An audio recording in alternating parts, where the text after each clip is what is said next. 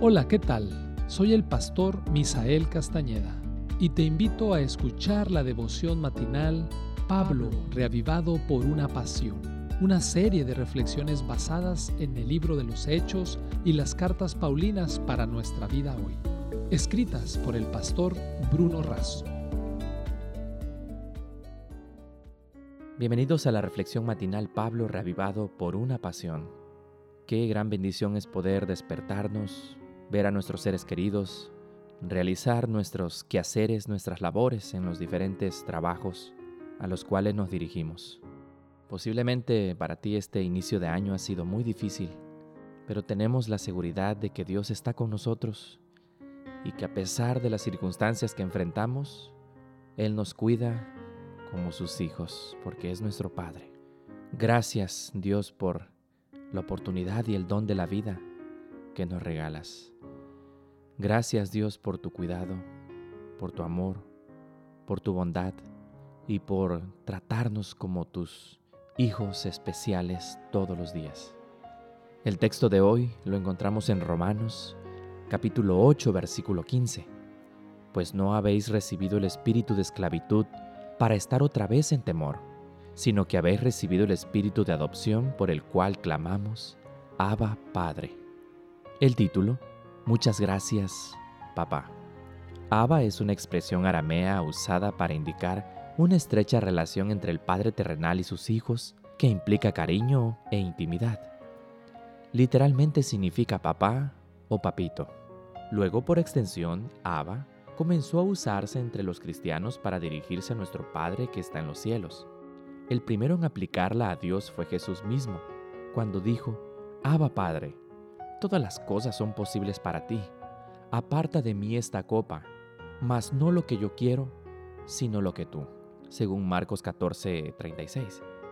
Pablo la empleó en las cartas a los romanos y a los gálatas para demostrar que somos hechos hijos de Dios gracias al sacrificio de Cristo.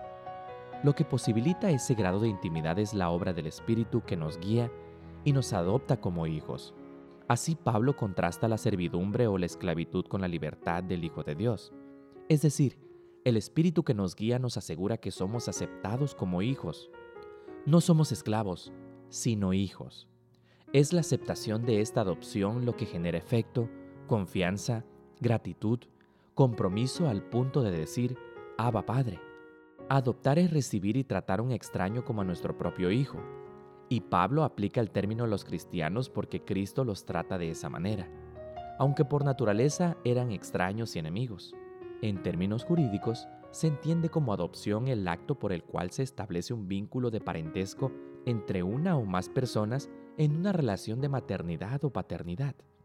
En sus orígenes, en la adopción romana existía lo que denominaban adoptio plenai, que incluía la cesión de la patria potestad, y adoptio minus plena, que establecía un vínculo entre adoptante y adoptado, pudiendo no generar derechos, es decir, no eran obligatorios.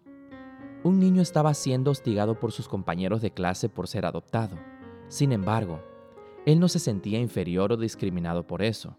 Así que les preguntó, ¿ustedes no son adoptados? Qué pena, no se preocupen, alguien los va a adoptar. Era tal el privilegio que sentía que su autoestima estaba alta se sentía valorado, querido, tenía sentido de pertenencia, un nombre, una familia, una educación, un presente, un futuro y una herencia. Fue el amor el que motivó a nuestro Padre que está en los cielos a adoptarnos de manera plena con todos los derechos presentes y eternos. Y es el amor lo que debe llevarnos a decir en palabras y en una vida consecuente, Abba Padre. Muchas gracias, papá. Qué gran privilegio tenemos tú y yo de ser adoptados por nuestro Padre Celestial, por ser llamados hijos de nuestro Dios. Ahí tenemos una gran promesa en la cual podemos meditar el día de hoy porque somos hijos privilegiados. Que Dios te bendiga.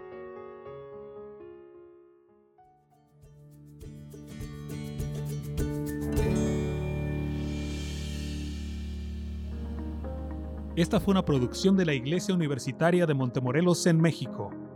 Te saluda el pastor Francisco Soto. Hasta la próxima.